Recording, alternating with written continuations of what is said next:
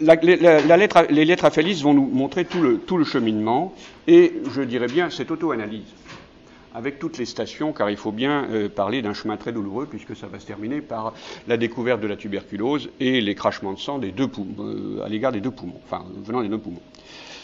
À un moment de cette correspondance, il propose donc un contrat de mariage, si je puis dire c'est un contrat de mariage. D'ailleurs, il va y avoir deux fiançailles qui seront euh, successivement rompues par lui deux fois. Euh, qu'il formule dans sa lettre à Félix de la nuit du 14 au, 15 janvier 1913, 14 hein, au 15 janvier 1913, euh, que j'ai recopié dans mon texte. et voici le contrat qu'il lui propose. Vous allez voir. Tu m'as écrit un jour que tu voudrais être assise auprès de moi tandis que je travaille. Figure-toi, dans ces conditions, je ne pourrais pas travailler. J'ai souvent pensé que la meilleure façon de vivre pour moi serait de m'installer avec une lampe et ce qu'il faut pour écrire au cœur d'une vaste cave isolée. On m'apporterait mes repas et on les déposerait toujours très loin de ma place, derrière la porte la plus extérieure de la cave. Aller chercher mon repas en robe de chambre en passant sous toutes les voûtes serait mon unique promenade. Puis je retournerais à ma table, je mangerais avec ferveur et je me remettrais aussitôt à travailler. Que n'écrirais-je pas alors? Bref, euh, elle est prévenue, la chérie. Et il ajoute, enjôleur, Qu'en dis-tu, chérie? Vous voyez que je ne vais pas inventer. Ne te dérobe pas à l'habitant, de la cave. Il est retort. Hein sous, ces dehors de sainteté. Alors, donc, après la rebuffade, l'offre nuptiale. Et euh, donc, ça, c'est une stratégie qui est importante par rapport à notre thème du, testament. Il commence par le refus et l'autodénigrement pour mieux exiger ensuite. C'est une stratégie de séduction, plus ou moins consciente. Vous verrez qu'elle est plus consciente qu'inconsciente. Et euh, évidemment, l'œuvre littéraire, c'est aussi une opération de séduction. Hein, quand Racine dit qu'il faut divertir et plaire avant de prendre, de saisir par le tragique, ben, c'est bien de ça qu'il s'agit. Un très bon film nous capte, quelle que soit sa façon de nous séduire. Hein, ça peut être par le sublime, par l'horrible, par euh, le charme, etc. Mais enfin, euh, c'est bien de ça qu'il s'agit. et donc, finalement, il répète à Félix qu'il faut le fuir. Il faut absolument le fuir, décidément, il faut absolument le fuir. Euh, et euh, à force de le lui répéter, il exige qu'elle l'écoute, lui dire qu'il faut le fuir.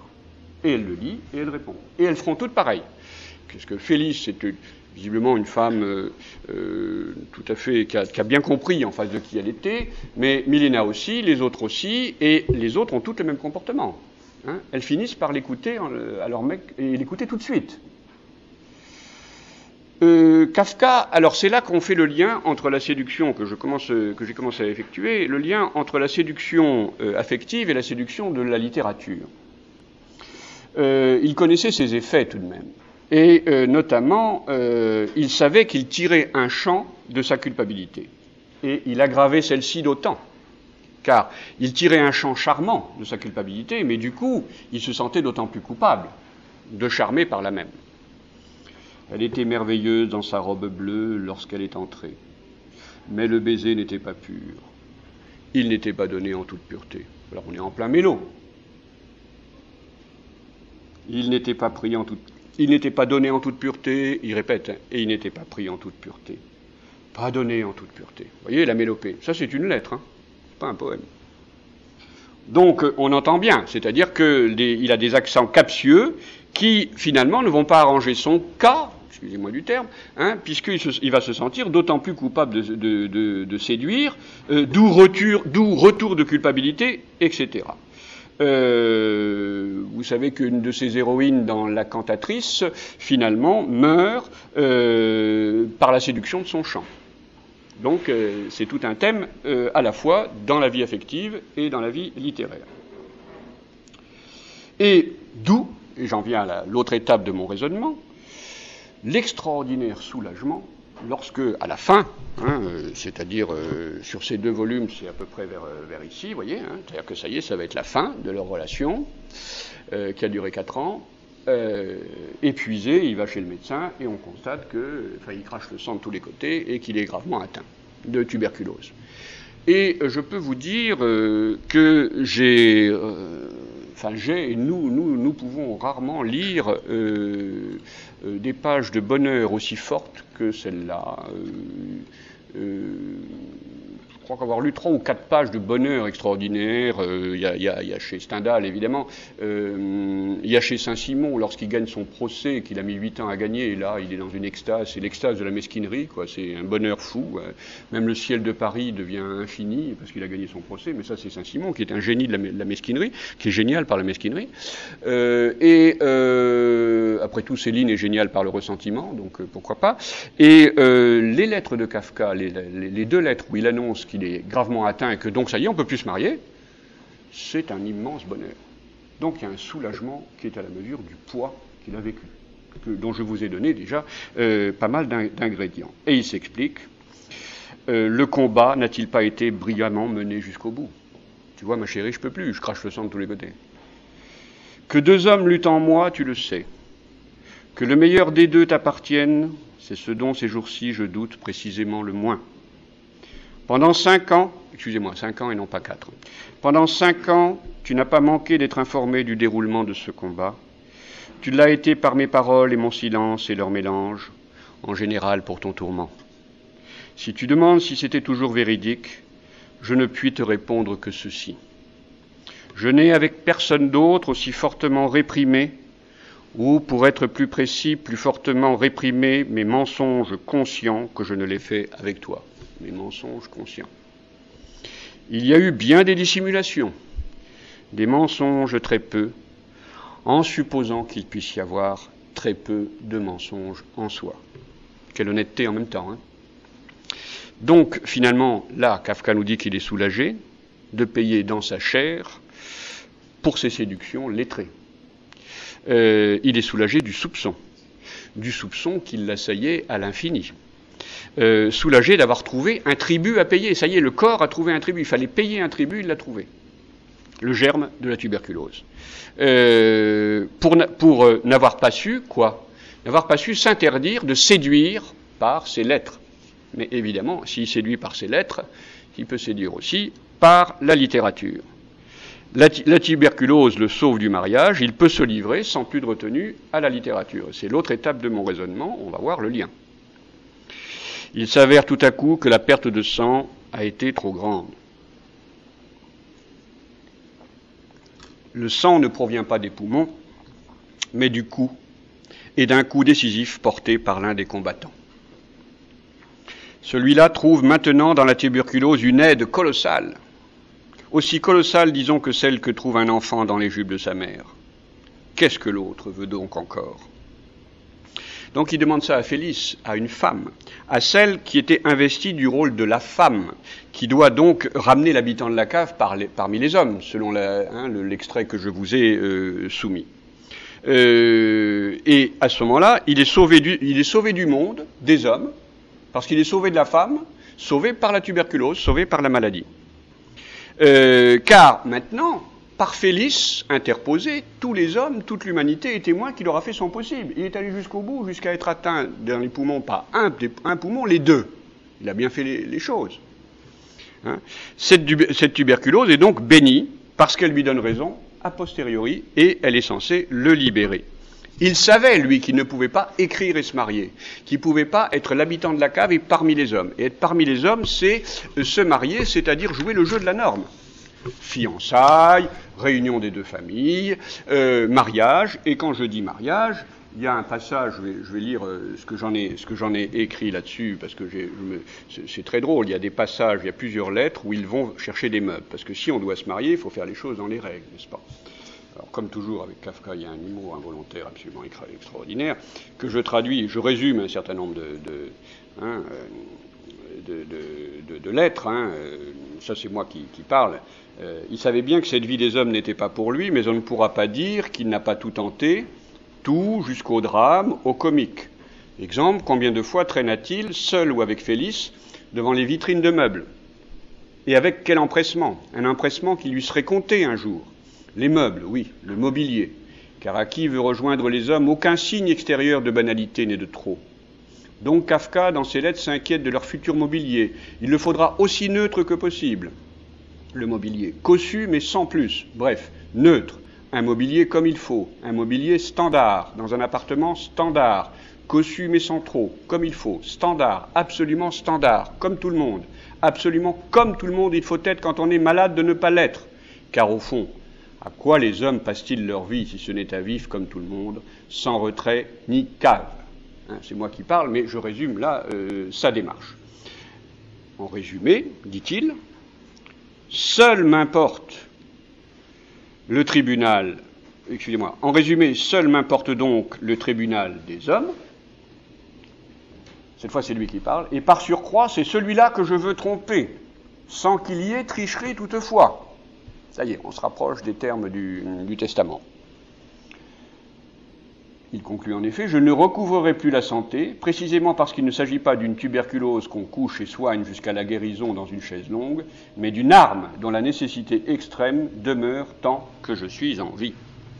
Alors vous avez vu qu'il a parlé du tribunal des hommes, je vous rappelle que c'est quand même un terme euh,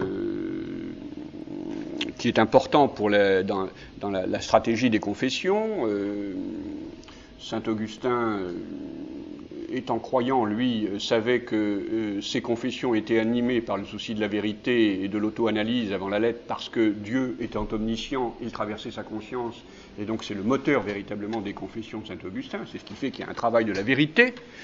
Mais avec Rousseau, la croyance en, Dieu est quand même déjà moins, si je puis dire, performante.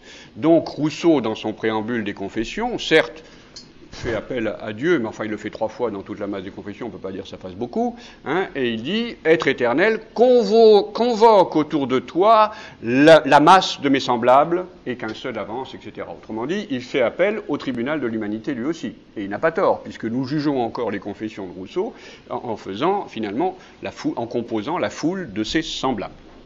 Donc euh, c'est important ça quand même. Hein. Maintenant qu'il est débarrassé euh, d'un des, deux combattants, eh ben, un combat va faire place à l'autre, le combat affectif va être remplacé par le seul combat pour l'œuvre.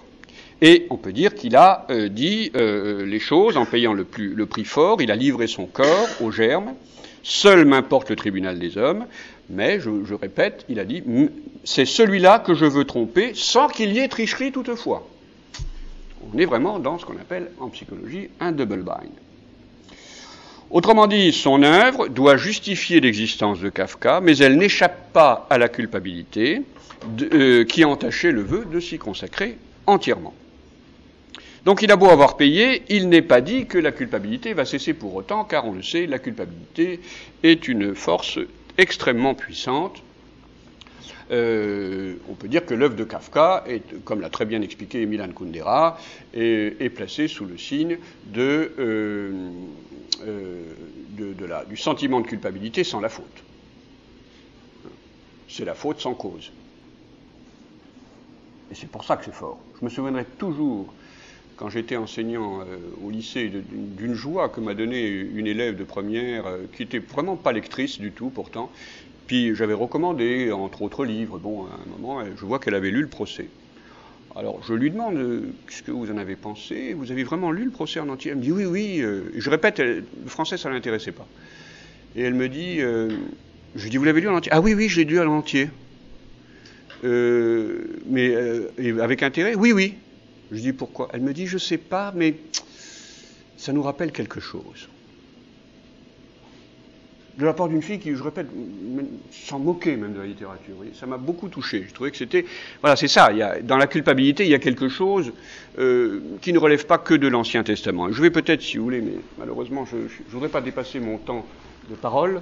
Je peux lire quand même la fin de. Non, je vais lire la fin du, procès, la dernière page, qui vous montre quand même la force de ce sentiment de culpabilité. Vous vous souvenez, on vient chercher K chez lui. Pourtant, il n'y a pas de rendez-vous qui a été pris. Eh bien, lui, il les attend, les deux messieurs en imperméable, il les attend avec chemise blanche, cravate, il est tout prêt. Donc, il y a, vous voyez, il va au-devant du châtiment, alors que d'abord, il n'y a toujours pas de faute. Hein, il a passé le roman à essayer de savoir quelle était la faute. Il n'y en a pas. Et euh, il attend le jugement, qui va se terminer par la mise à mort que je vais vous lire, alors qu'il n'y a pas de rendez-vous de prix. Et on sort de, Prague. D'ailleurs, euh, souvent, on me disait que j'ai des amis pragois qui me racontaient que ben voilà, c'était là la carrière euh, dans, la banlieue de Prague où, a lieu, où aurait eu lieu la scène. Après avoir échangé quelques politesses pour régler la question des préséances, les messieurs semblaient avoir reçu leur mission en commun. L'un d'entre eux s'approcha de K et lui retira sa veste, son gilet et sa chemise. K frissonna involontairement. Le monsieur lui donna dans le dos une petite tape d'encouragement, puis il plia soigneusement les vêtements comme des choses dont on aura encore besoin dans, un temps qu'on ne peut pas prévoir. Pour ne pas exposer K, immobile à la fraîcheur de l'air nocturne, il le prit ensuite sous le bras et lui fit faire les cent pas pendant que l'autre monsieur cherchait dans la carrière un endroit qui pût convenir. Lorsque cet endroit fut trouvé, le monsieur fit signe à son collègue qui amena K jusque-là. C'était tout près de la paroi. Il s'y trouvait encore une pierre arrachée. Les messieurs assirent K sur le sol, l'inclinèrent contre la pierre et posèrent sa tête dessus. Malgré tout le mal qu'il se donnait, et malgré toute la complaisance qui mettait K, sa position restait extrêmement contrainte et invraisemblable. Aussi l'un des messieurs pria-t-il l'autre de lui confier pour un instant le soin de disposer K tout seul mais les choses n'en allèrent pas mieux. Ils finirent par le laisser dans une position qui n'était même pas la meilleure de celle qu'ils avaient déjà obtenue. L'un des messieurs ouvrit ensuite sa redingote et sortit d'un fourreau accroché à une ceinture qu'il portait autour du gilet un long et mince couteau de boucher à deux tranchants, le tint en l'air et vérifia les deux fils dans la lumière. Ce furent alors les mêmes horribles politesses que précédemment. L'un des deux, allongeant la main au-dessus de K, tendit à l'autre le couteau, l'autre le lui rendit de la même façon.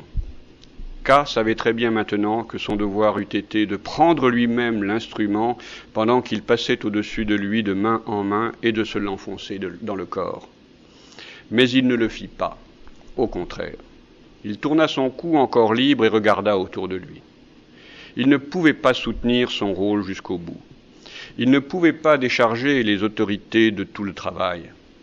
La responsabilité de cette dernière faute incombait à celui qui lui avait refusé le reste de force qu'il lui aurait fallu pour cela. Ses regards tombèrent sur le dernier étage de la maison qui touchait la carrière. Comme une lumière qui jaillit, les deux battants d'une fenêtre s'ouvrirent là-haut. Un homme, si mince et si faible à cette distance et à cette hauteur, se pencha brusquement dehors lançant les bras en avant. Qui était-ce? Un ami? Une bonne âme? Quelqu'un qui prenait part à son malheur? Quelqu'un qui voulait l'aider? Était-ce un seul? Étaient-ce tous? Y avait-il encore un recours? Existait-il des objections qu'on n'avait pas encore soulevées? Certainement. La logique a beau être inébranlable, elle ne résiste pas un homme qui veut vivre. Où était le juge qu'il n'avait jamais vu? Où était la haute cour à laquelle il n'était jamais parvenu? Il leva les mains et écarquilla les doigts. Mais l'un des deux messieurs venait de le saisir à la gorge, l'autre lui enfonça le couteau dans le cœur et l'y retourna par deux fois. Les yeux mourants, K vit encore les deux messieurs penchés tout près de son visage qui observaient le dénouement joue contre joue comme un chien, se dit-il. Et c'était comme si la honte dût lui survivre. Donc voilà pour la culpabilité qui est bien au-delà euh, de la faute et qui touche à quelque chose de l'humanité. Alors, son œuvre, elle est entachée de cette même culpabilité, comme tout ce qu'il, tout ce qu'il accomplit, puisque l'œuvre est également séductrice. Et d'ailleurs, il dit qu'une œuvre, euh, qu'est-ce que c'est la littérature? Un déchaînement d'esprits naturellement liés, étreinte, louche. Donc voilà, il y a quelque chose de louche. Kafka ne sort pas du péché de séduction. Alors évidemment, par rapport à ça, il y a le complexe par rapport à son père. Son père était un brave homme, un homme solide, qui avait construit euh, ce qu'il avait pu pour faire vivre la famille à partir d'un commerce hein, dont on a encore la vitrine à, Prague, au centre de Prague, euh, avec le symbole. Moi, je l'avais vu du temps où il y avait le régime communiste, et donc il ne fallait pas parler de Kafka, mais il y avait des citoyens qui sentaient bien que je cherchais, qui me montraient. Il y a l'enseigne d'un chouka, car Kafka veut dire chouka en, tchèque. Hein. Et euh, d'ailleurs, vous avez vu la tête, hein, c'est c'est un beau chouka. Et euh, donc par rapport à son père, qui était un homme du concret, etc., bon, il y a, ça. Et, la fameuse lettre au père, euh, bien. Mais j'en viens maintenant donc par rapport à ça, à son, au terme exactement du, testament, euh, à savoir qu'il y a une dernière hypothèse que je dois examiner avec vous, c'est est-ce que Kafka se moquait de publier? Après tout, c'est une possibilité. Il faut envisager cette possibilité. Et c'est là que j'ai cherché particulièrement dans toute sa correspondance, et on s'aperçoit que non, non, non, non, non, non, il méprise pas du tout le fait de publier. Certes, il manque pas d'humour, Hein, euh, lorsqu'il sort de la librairie euh, imprimeur euh, un jour de, ensoleillé à, Prague un de ses amis qui le voit sortir tout, tout, joyeux, car Kafka était un homme qui faisait rire, hein, qui était un homme joyeux, hein, et qui avait un sens du comique. Et il y avait un de ses textes qui avait quand même été publié, imprimé. Et euh, son ami lui dit mais je te trouve très en forme aujourd'hui. Ah oui, je suis très content. Là, je sors de tu vois de chez mon libraire et, éditeur là, et il m'a dit qu'il y a eu 11 exemplaires vendus euh, de ma nouvelle. J'en ai acheté 10. J'aimerais bien savoir quel est le 11e. C'était lui, ça, vous voyez. Bien. Alors, euh, ceci dit, dans sa correspondance, bon, dans sa correspondance, je peux vous relever des, termes, euh, par exemple avec l'éditeur Kurt Wolf, qui est un éditeur très important. Euh, les éditeurs sauf à publier justement cette nouvelle dont, dont je parle. Il répond aussitôt qu'il accepte volontiers les conditions que vous voudrez bien me poser vous-même. Bon, donc là-dessus, il a l'air d'être conciliant et tout. J'ai eu parfois, mais il précise, j'ai eu parfois choisir entre l'apaisement de mon sentiment de responsabilité, ça y est, ça commence, la culpabilité, et le désir d'avoir moi aussi un livre parmi vos beaux ouvrages. Euh, il est certain que je ne me suis pas toujours décidé en toute pureté. Ça recommence. Et voilà que les éditeurs tardent à lui donner une date. Eh bien, finalement, euh, il va leur écrire, il va devenir tout à fait impératif. je vous rappelle le renseignement que je vous ai demandé sur la date de publication que vous prévoyez pour ma nouvelle, je vous serai très obligé de me répondre au plus tôt. Et nous avons ainsi plusieurs lettres, hein, euh, où il sollicite même l'aide de Max Brod pour qu'il pousse l'éditeur à faire plus vite, etc., parce qu'il veut offrir, dit-il, un livre euh, à son père. Deuxième chose aussi que je précise, euh, j'ai encore cinq minutes ou oui, ça vous, ça vous va euh, euh, Deuxième chose qu'il précise, euh, que je dois préciser, pardon, c'est que Kafka, comme ça se faisait beaucoup à l'époque, lisait ses textes chez, les uns et les autres, notamment chez Max Brod, où il y avait la réunion de, je vous dis, ce, qui, était l'élite de l'époque, hein, à Prague ou à Berlin. Hein, un peu à Vienne, mais surtout Berlin, Berlin et Prague pour lui. Et euh, donc le, salon, le salon constituait un gueuloir pour la littérature, il entendait ces textes.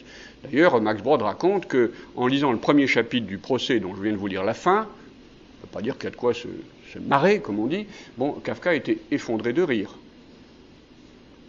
Il, a eu du mal à terminer le premier chapitre, il est tombé du fauteuil. Hein. Euh, le raconte. Euh, voyez ce type d'humour quand même. Bon. Euh, et donc, quand il lit, et il a lu aussi en public, et il raconte, j'avais les larmes aux yeux, le caractère indubitable de mon récit s'en trouve confirmé. Vers la fin, ma main se promenait devant mon visage dans un geste non contrôlé et vrai. Bref, une hystérie de vanité, de ce qu'il appellera les orgies de vanité. Il connaît. Hein, il raconte à un moment à, Félix, en s'en félicitant, si je puis dire, hein, en tout cas tout content, euh, comme une espèce de, pan, euh, euh, racontant qu'il a lu en public, au théâtre, que ça, qu'on l'a applaudi et qu'il se sentait très très bien, etc. Un sentiment d'expansion. Donc voilà, il publie quand il faut, il sait, suivre les choses et il, quand il lit, il en jouit. Donc, Là encore, on élimine la dernière hypothèse qui aurait pu faire que cet homme a demandé qu'on brûle ses, œuvres. Vous voyez, je procède par étapes. Alors qu'est-ce qui reste? Ben, Il reste les termes il reste les termes. C'est-à-dire qu'il a dit à Max Brod, euh, il a dit à Max euh, qu'il fallait brûler. Je vais sauter un petit peu mon, raisonnement euh, par rapport à cela. il lui dit qu'il faut, il faut brûler. Brod lui dit qu'il ne le fera pas. Oui, c'est ça, je retrouve ici. Brod lui dit qu'il ne le fera pas. Et j'ai trouvé une lettre euh, du 16 décembre 1918, lettre à Max Brod. Max Brod lui, a dit que non. Il dit Je t'ai laissé un carton de, une carte de visite au dos de laquelle je te demande de brûler mes œuvres après mes écrits, sauf les textes déjà publiés, il y en a très peu. Donc c'est très judicieux, c'est très calculé.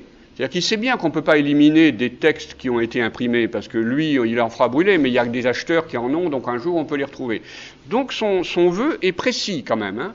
Brûle tout ce que tu trouves chez moi, à l'état de carnet. À l'état de carnet, c'est euh, le procès, la correspondance, le château, euh, la métamorphose, euh, enfin tous les grands textes qui font que Kafka est un écrivain mondial. Vous voyez l'enjeu quand même, c'est énorme. Et j'ai trouvé dans la, donc dans la correspondance avec Mac Brod que visiblement il lui a dit non. Et Kafka conclut, lui dit Très cher Max, ce ne sera donc pas exécuté, hein, mon vœu testamentaire, mais, tenez-vous bien, mais on en tiendra compte. C'est ce que nous sommes en train de faire aujourd'hui. Depuis longtemps, du reste, il y a dans mon portefeuille cette carte de visite qui t'est destinée, avec une disposition analogue et très simple, mais pour l'instant, nous vivons. Donc voilà on a vraiment une double contrainte. Hein. alors que euh, dans son journal, Kafka avouait qu'écrire, c'est, je reviens à mon point de départ, mon préalable par rapport à l'angoisse de la mort chez l'humain, écrire, c'est mettre quelque chose à l'abri de la mort. Hein. Euh, donc, euh, comme disait Blanchot à propos, comme disait Maurice Blanchot à propos de Kafka, il n'aurait pas échappé à ce rêve traditionnel prêté au créateur, où l'art semble une manière mémorable de s'unir à l'histoire, de passer outre à la mort. Hein, J'ajoute cela. Donc en fait, il laisse faire Max Brod, il lui a donné une double consigne en double bind, et Max Brod accomplit très exactement la consigne. Il fait savoir que Kafka lui avait laissé ce, mot. On en tiendra compte et il ne brûle pas les œuvres, et il fait tout pour faire connaître l'œuvre de, Kafka, et c'est grâce à Max Brod que nous connaissons l'œuvre de Kafka, car l'œuvre de Kafka a connu des avatars extraordinaires, puisque les communistes ont été euh, contre lui, donc euh, il y a eu toute une période, moi je me souviens encore quand j'allais euh, juste avant la, chute du, système soviétique, il ne faisait pas bon, comme je vous l'ai dit, parler de, Kafka à Prague, hein, c'était interdit. je ne parle pas des nazis évidemment, puisque Kafka était un juif, etc. etc. Donc euh, euh, c'est bien grâce à Max Brod, qui a eu la puissance de le faire, évidemment, hein, et Kafka le savait parfaitement, que nous connaissons cette œuvre qui a exprimé euh, de grands pans du XXe siècle. Donc finalement, l'œuvre est soupçonnée et salvatrice à la fois, et le testament y répond très exactement.